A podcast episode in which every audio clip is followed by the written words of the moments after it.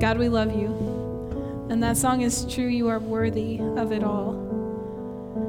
God, every breath that we have, we surrender to you, trusting you more with it than we do ourselves. God, we love you, and we're grateful for your presence here this morning. In Jesus' name, amen. Good morning, Anchor. How you doing this morning? Good? Okay. Welcome to week two of our sermon series, Big Buts of the Bible. Uh, last week, I know, I love that title. It's incredible. There's a butt joke there for sure, right? Uh, don't worry, I will make it. Um, I'm not afraid. So, okay, last week we talked about the blind man who Jesus healed by, by scooping some mud and putting it over his eyes. And we talked about the idea of blindness, about how we can be blind. And in this, in this sermon series, Big Buts of the Bible, I think we're going to be talking about some people that it's easy to like. It's easy to like this sarcastic blind man who stood up to the Pharisees and said, Yeah, Jesus healed me. Right? It's easy to like him. But today we're going to be talking about somebody who it's a little more difficult to like. But in that vein, but you hear it? See? Um, I wanted to show you maybe some butts that you would love because I want to kind of prepare you. Easy win to this sermon today. Uh, so I have a video for you. And let me tell you, it was hard. It was hard to come by, okay? Uh, but, but I think you will appreciate it. See, my first thought was, well, I could get up on stage and just play the song I like big butts, just like dance it, you know. And I was like, we're Wesleyan, Valerie. Like, you can't do that. It's still too. It's too soon. Too soon. We don't dance. Okay, we do, but we don't. You know what I mean? It's low key. Uh, and then I thought, I thought that's not really appropriate. So I found this video, which I think you will love. Let's watch. Yes.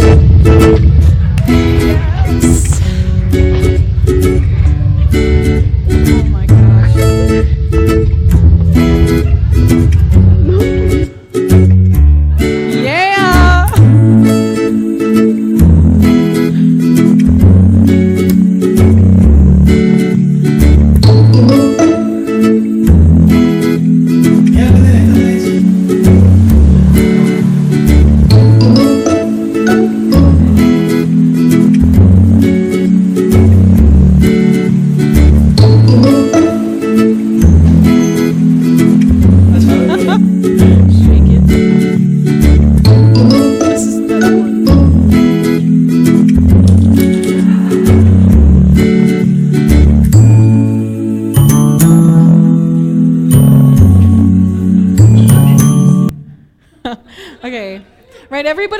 Corgi butt, right? It's like a cultural thing. I don't know what the deal is, but I love it too, so I can't deny it. Um, see, this, uh, that video, by the way, is titled "Top Five Corgi Butts," and I highly suggest you go you go watch it on your own time. There, there's another one in there. It's pretty good. Um, anyway, it's just too long, you know. Uh, but this video is also pretty poignant because uh, corgis are a small dog. They're short dogs. Um, they're wee little dogs, if you will. Uh, and today we're going to be talking about Zacchaeus. It? Wee- yeah. Oh gosh, guys, thanks for tracking with me. Uh, yes, good. Thank you, Robin. I appreciate that. Um, okay, but but I'm going to be thinking about it the whole time I preach. There's a lot in here, guys, so you got to just deal with it. Um, okay, so we're going to be talking about Zacchaeus, but I think there's something important that we need to discuss before we dive deep into what happens in Zacchaeus' story. And that's the first. So we have this picture of Zacchaeus, and I think some of us think of him as, you know, kind of like a like a corgi, like just a short little man who's really cute. He's like probably just like looking to to hang out with Jesus. You know, uh, we have that children's church idea of Zacchaeus in our heads. Zacchaeus was a wee little man, and a wee little man was he. See, and you guys could sing it. You still know it, right? And so a lot of what children's church teaches us sets us up to be able to understand bigger and deeper truths about people, about the Lord uh, later in life. But I'm not confident that all of us make that jump, right? Sometimes these biblical characters stick in the back of our minds and they continue to be Zacchaeus was a wee little man and a wee little man was he, right? Instead of the reality. And so before we talk about Zacchaeus' story, I need to tell you about Zacchaeus. Zacchaeus was a tax collector. Raise your hand if you filed your taxes. Good on you. I have not, okay? I hate tax season. I hate taxes. If there is anything that you know about me, it should be that I hate paperwork. I despise it. To the very core of my being, it just like, ugh, ugh. I just cannot understand the need for all of this paperwork. And you know what taxes are? Stressful paperwork. It's like not even like fun times paperwork, like fill out this personality assessment. It's like, no, if you don't pay us this money, you will go to jail. And I'm like, okay, that's great. Um, and every April when tax season comes up, you know, I like, I really do seriously consider it would not be that difficult to just ditch my vehicle in the mountains and just live off the land, you know? Like, how about I just disappear? So, next year, around April, if I'm telling you I'm taking any trips, you got to know I'm not coming back. Okay? I'm going. That's it. I'm out of here. Um, taxes are stressful. Okay? And this is the chain of thoughts that I have every year when taxes come around. Well, if I, if I don't file my taxes, they're probably going to start sending me letters. And when they send me letters, they're going to say, file your taxes. And they're going to give me another deadline you got to file them by this time. And if I don't respond to those letters, then they're going to start taking money from my paycheck, right? Which, okay, so if I quit my job, get another one under a different name with a different social security number, then probably I'll be okay, right? Or what could happen is they're going to send me some more letters. and when my paycheck is consumed by nothing but taxes and I have no more money to give and I cannot possibly pay said taxes, then probably they're going to take me to jail, right? But, but really, the worst thing that could happen to me if I don't pay my taxes is that I end up in prison. Uh, and that's not a happy thought, you know? Uh, and every single year I come to Jesus with myself um, and I say, listen, do you want this year to be the year that the Lord starts your prison ministry? And I say, no, no, maybe later, maybe, maybe next year, um, right? But, but that being said, the worst that could happen to me is I end up in prison. That's not great, but it's also not death. Right? Zacchaeus was a tax collector in a different time. In a time where tax collecting looked very different. Um, and so what would happen is, is the Romans would conquer cities, and in those cities, they would take people and they would appoint them to be the people, hey, you're going to collect taxes for us. Right? But the way that the tax collectors lived was off of the surplus that they made over and above what the people owed in taxes. These guys were thieves. They were extortionists. They were hated. So we get this picture of, of Rome where we get so many good things, right? We get a lot of positive things from the Roman Empire. We get this kind of like some semblance of democracy, which is kind of how we live today, right? It's not the same as their democracy, but, um, but we also, in the back of our minds, hold this picture of the Colosseum. We have this picture of the cross, right? Of how cruel and inhumane the Romans could be. And I, I would argue that tax collecting was one of those, not just because it's stressful, but that's for sure part of it. Uh, okay, so tax collectors would appoint people from communities that they had conquered, and they would say, You're going to collect taxes from us. And that is bad enough, right? Because they're stealing from, from people. They're stealing from the people they're collecting taxes from. But I think it takes it even a step further to think that these are people's neighbors. So Colorado Springs is a really unique city, and you might not know, you might not know it until I say it, but I'm sure that you've seen this. Right, we live in a city where you can walk, and in the span of two city blocks, you will see a giant, beautiful, incredible home, and then in the next block, see homes that are absolutely destitute, that look like their last paint of or coat of paint was put on during the Great Depression. Right? We live in this city where the poor and the rich live side by side. And I think that's really incredible. I think that's crazy. There are not many cities like that. In fact, many cities go to great lengths to avoid ever having rich people interact with those who are poor. Uh, but our city doesn't. And I think this gives us a picture, maybe, of what these tax collectors looked like in their communities. They were robbing their neighbors who didn't have much to begin with so that they could fill their coin purse. So they were living in these maybe extravagant homes next to people who couldn't even afford a roof over their head. Right? These people were cruel. They were not good. Bad dudes. That's what I would say. Um, and when we think of Zacchaeus as this as this wee little man who, you know, he did nothing but climb up a tree, we're getting this wrong image of who Zacchaeus is. Because even further than being a tax collector, scripture tells us that Zacchaeus was chief tax collector. That's like being the district manager of his area of collecting taxes. So he went from stealing money from his neighbors to stealing money from the people who were stealing money from his neighbors. Right? That meant that he was so good at roughing people up, at getting a, a penny from these, from these people for the Romans, that the Romans decided to promote him. Right? So that meant that he was the guy who sent the guys. Yikes. And this isn't like a, I can call customer service and I'll talk to Zacchaeus and he'll work it out. This is like, if it gets to Zacchaeus, you're, you're done. That's it. There's no higher level that you get to. Zacchaeus will probably be the last little wee man you see. Thank you. Wasn't that funny? But. and when we talk about Zacchaeus being a wee little man, he was definitely short in stature, but I think it also implies something about his character. He was lacking in character. He had a wee little character, right?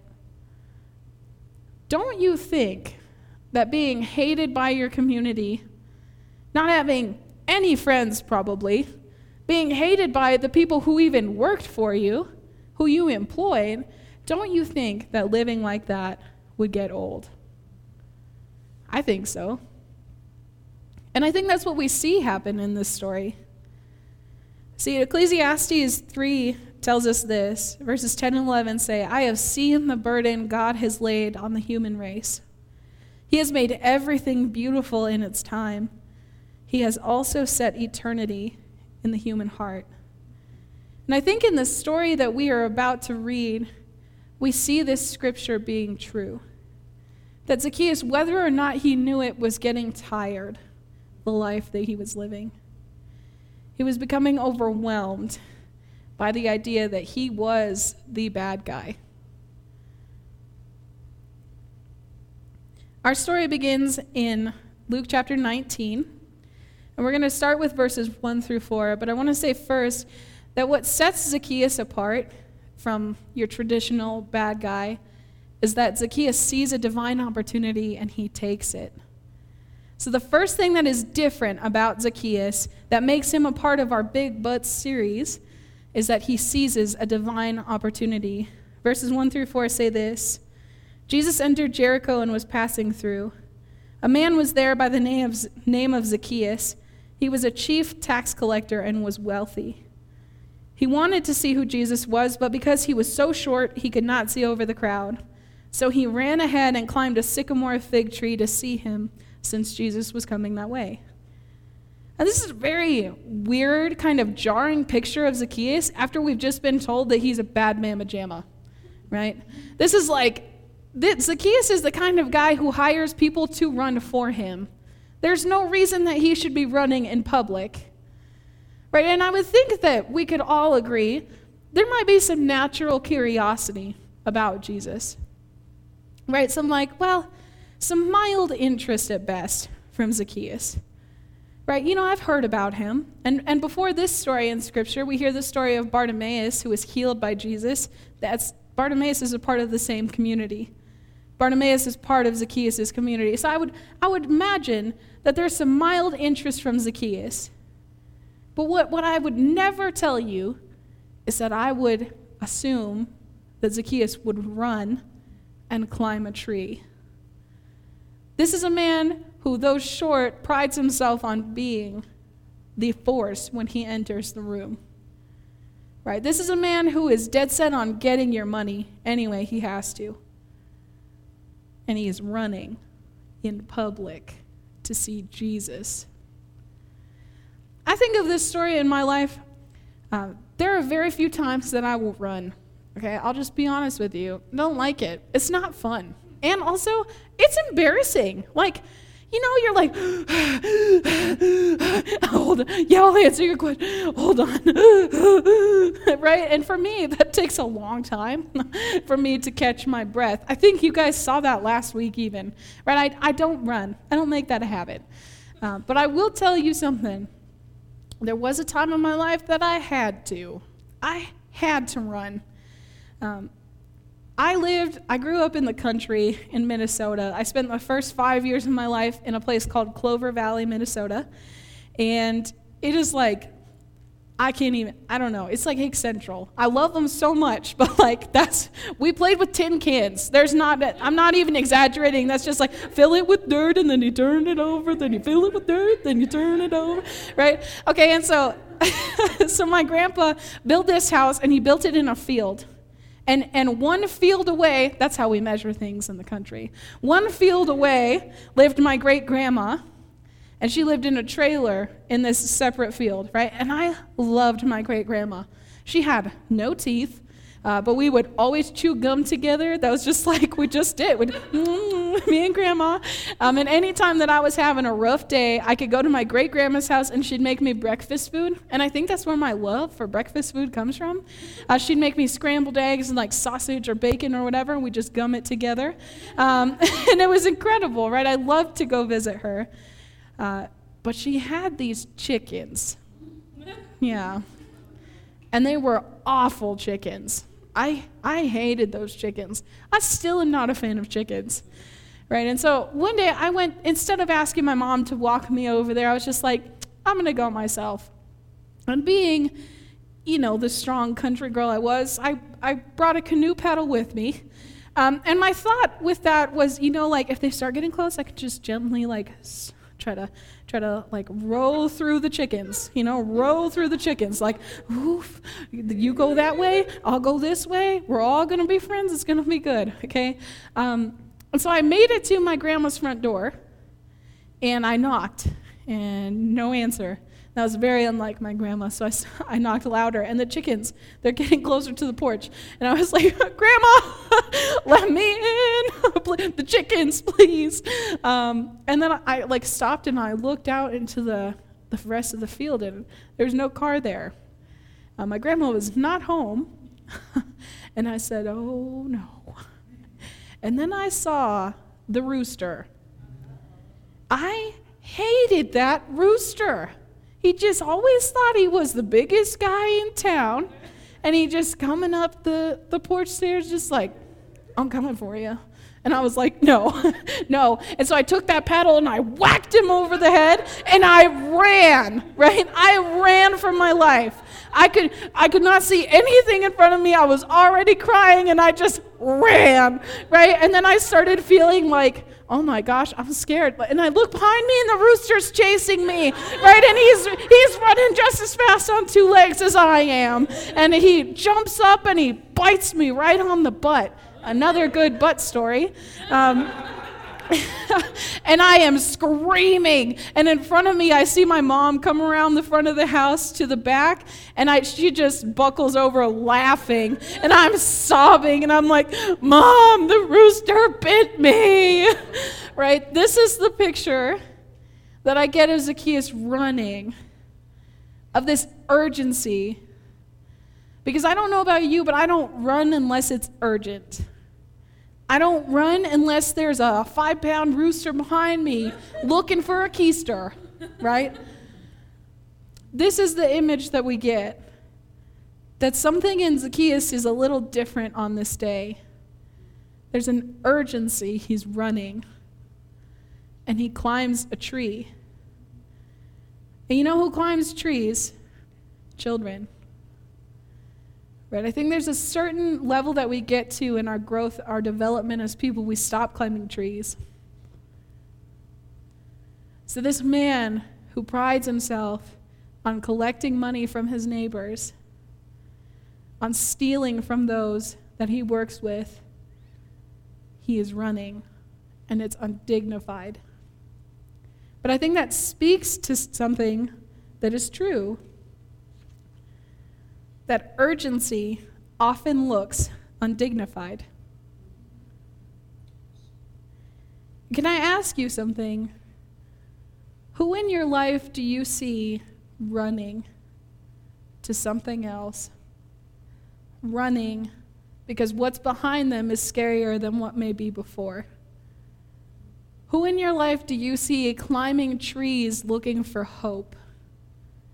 Looking for something different than what they've been doing?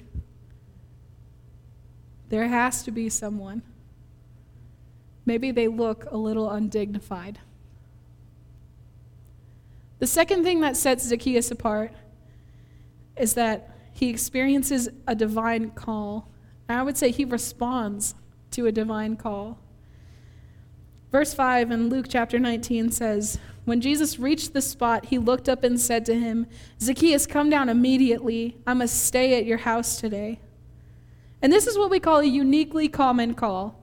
Right? We see this all throughout Scripture, where Jesus walks into these very mundane seeming moments, like a man in a tree, and he says, Hey, come with me.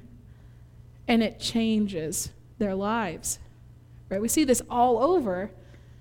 And Jesus is constantly telling people, hey, I got to eat at your house. Hey, can I have this conversation with you? Hey, come follow me. Drop everything. This is a uniquely common call. But Jesus does something here to make it very personal. See, I, would imagine that Jesus is used to seeing the crowds. He's used to pushing through them, trying to find a place to stand so that he can teach, trying to find a place to stand so he can pray, trying to maybe even just push through to get to the next place that he's going. He's very used to this, I would imagine. Right, but in this moment, Jesus sees Zacchaeus who is desperate and he calls to him. And you know, you have to think maybe Jesus has heard about Zacchaeus from the people in the town from this really short, really angry man. You know, they've heard, he's heard stories about him. But it doesn't really matter how Jesus knows Zacchaeus, he knows him when he sees him. And yet, Jesus does something incredible. He calls him by name. This is a person who people, they cast their eyes away. They won't look at Zacchaeus because he's detestable to them. Or maybe because they're afraid. And Jesus looks him in the eyes in the tree. He sees where he's at, and he calls him by name. And there's something really beautiful about this picture. Zacchaeus is a Hebrew name. Do you know what it, do you know what it means? It means pure. Jesus looks at this awful, dirty, wicked man, and he still calls him pure. He calls him by name. Does that remind you of your story? It reminds me of mine. And see, Jesus is communicating to this crowd who knows who Zacchaeus is that the gospel is for everyone. There is not one person too unclean. There is not one person who Jesus will not look in the eyes. There is not one person whose name Jesus won't call. The gospel is for everyone. But even as Zacchaeus, or as Jesus communicates this to a huge crowd, it's personal. This is a personal thing. This is Jesus reaching out to Zacchaeus and saying to him, You are not too unclean. You are not too far gone. And this is a picture of what we Wesleyans call prevenient grace. And prevenient grace sounds a little bit weird. We don't really like it, right? But all that prevenient grace is, is it's grace that goes before. And what Zacchaeus is experiencing in this moment is God saying to him, Long before you ever sought my face, I was seeking you. That's prevenient grace. Zacchaeus is experiencing a moment that God has preordained, he responded to a divine call. So there's a pastor in Canada, and, um, and this story is very dear to his heart. And he was asked, what he believes the role of the church is in redemption. What is our part in redemption, in seeing lost people found?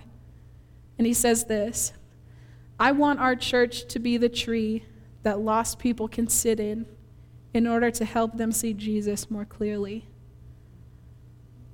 I want our church to be the tree that lost people can sit in in order to help them see Jesus more clearly. And there's a, there's a last thing that sets, that sets Zacchaeus apart. And this is probably the biggest part of the story. Verse 6 says this Zacchaeus came down at once and welcomed Jesus gladly. See, in this, in this moment, Zacchaeus experiences a divine conversion. Something changes in his life.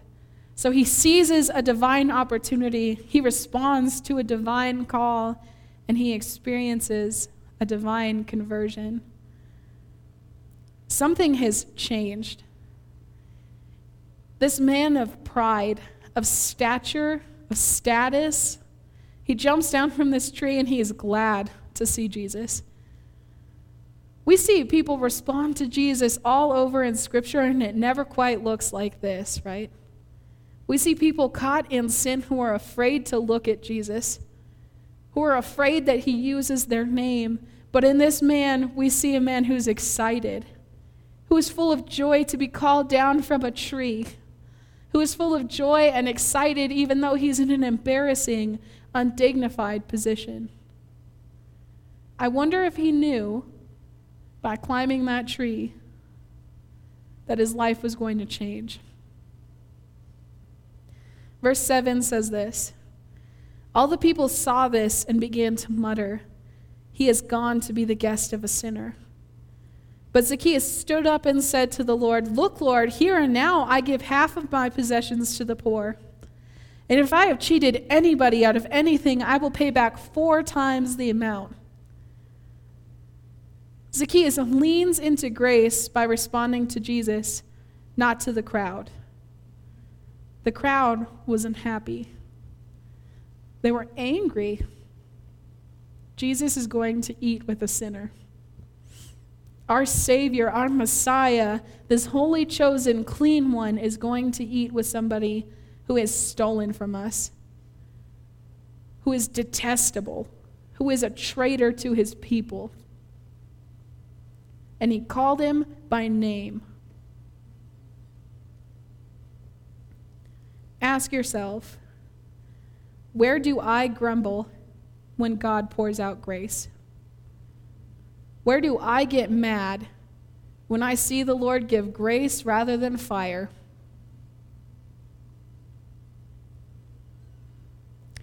There's an author named Brennan Manning, and he's the author of what's called the Ragamuffin Gospel. Um, and he tells a story in his book of a man who sins. And he's kicked out of the church because his sin is that bad. Right? The church says, You can't come back. But he repents of his sin, he turns things around, and then he wants to go back, but they still say no. And he cries out to God and he says, They won't let me in, Lord, because I'm a sinner. And God responds to him, What are you complaining about? They won't let me in either. See, we tend to fall on either opposite side of a spectrum here either grace or truth. There are those of us who are good at grace. We get it, and that's all we want to do. We don't want to address the truth of it. You're living in sin? That's totally fine. Jesus doesn't care. He's not upset. Just come to church. It's okay. It's fine. He's not going to he's not going to try to take that away from you. It's okay that you're living in sin. Right? And then there are others of us who truth is all that we see. We don't want the grace that comes with it. We want this is what the truth is, and if you can't fix it, then God won't give you grace. But we have to come to the middle. We have to. Grace and truth are not enemies, even though sometimes we make them. But grace doesn't trump truth, and truth cannot be allowed to exclude grace. Is it hard for you to see Jesus extend grace to somebody who hurt you? to somebody who abused you, who betrayed you, maybe somebody who lied about you, somebody who hurt someone you love? Is it hard for you to see Jesus extend grace? It's hard for me sometimes. But the problem is, we tend not to grumble when we receive grace, but when other people do. Luke 19 8. But Zacchaeus stood up and said to the Lord, Look, Lord, here and now I give half of my possessions to the poor, and if I have cheated anybody out of anything, I will pay back four times the amount. See, it doesn't matter who says anything about another person coming to Jesus. What matters is how they respond. What matters is how we respond. Zacchaeus is used to being hated. Zacchaeus is used to hearing people grumble when he walks into a place. He's used to people being frustrated by his presence. So he just ignores it. Right? He just says, Listen, Jesus, I will give everything back. I repent. I'm so sorry. If I've cheated anybody, I will make it right. Zacchaeus repents in response to this moment of conversion. He repents. And I'll tell you something about the law of that time voluntary restitution. So, so paying back something on your own terms that you have stolen from somebody meant that you would pay back 100% plus 5 or 15% of its value, a fifth of its value. Okay, so 100% and then a fifth of its value, and Zacchaeus offers to pay back four times the amount. This is a man whose heart is broken by what he has done. This is a man who is willing to go from rich to poor to make it right. And this tells us something about repentance that true repentance always includes some kind of restitution. Because encounters with Jesus leave us longing to make it right. But nobody had ever given him the opportunity. This is a man who knows what he's done is wrong. But the people grumbled. Verses 19 or 9 and 10 of Luke 19 show us Jesus' response. And he says this Jesus said to him, Today salvation has come to this house because this man too is a son of Abraham. For the Son of Man came to seek and save the lost. Jesus has already declared by interacting with Zacchaeus that the gospel is for everyone. And here he blankly says it. He plainly says it to the crowd This is why I have come. And the people grumbled. They were mad. Zacchaeus' whole story can be summed up in one verse.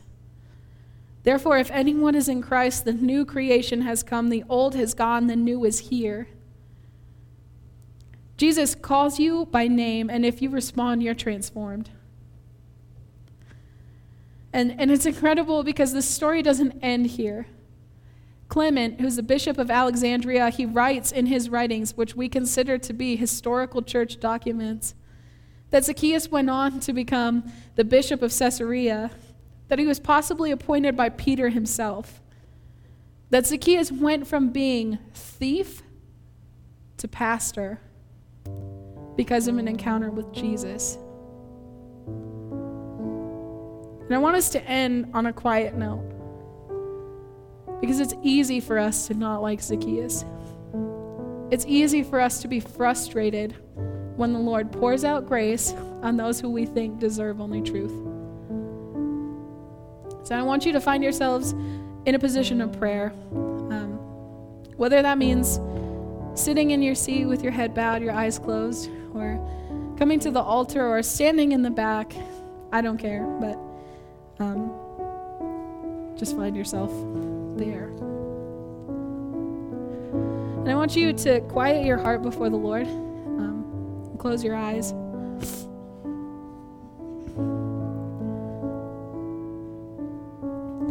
Who is your Zacchaeus? Who is it in your life that you would grumble if the Lord showed grace to? Who is it that so desperately needs Jesus that they're beginning to look undignified? I want you to, to name that person or those people, or maybe even that group of people. I need you to understand that you can be the difference in a person's life changing trajectory. In giving somebody the opportunity to repent, the opportunity to make it right. How is Jesus leading you to call them down from the tree? Is it through forgiveness?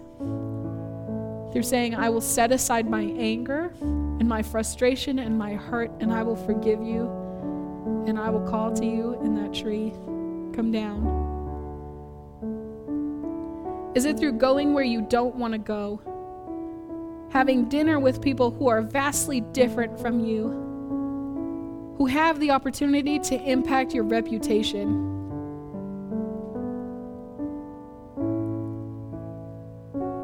Is it by looking that person in the eyes and calling them by name? Maybe the first time that they will have heard that in a long time. See, there's no question that Scripture calls us to go out and make disciples. And there's no question that Jesus modeled that the gospel is for everyone. So, where is our hesitation? Or maybe you're sitting in this room this morning and you feel like Zacchaeus.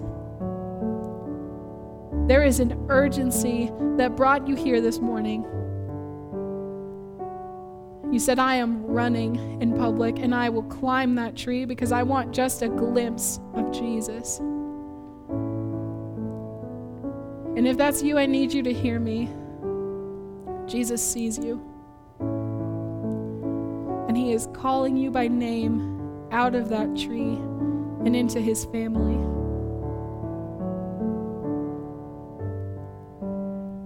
Maybe it's your first time here or your first time in a long time.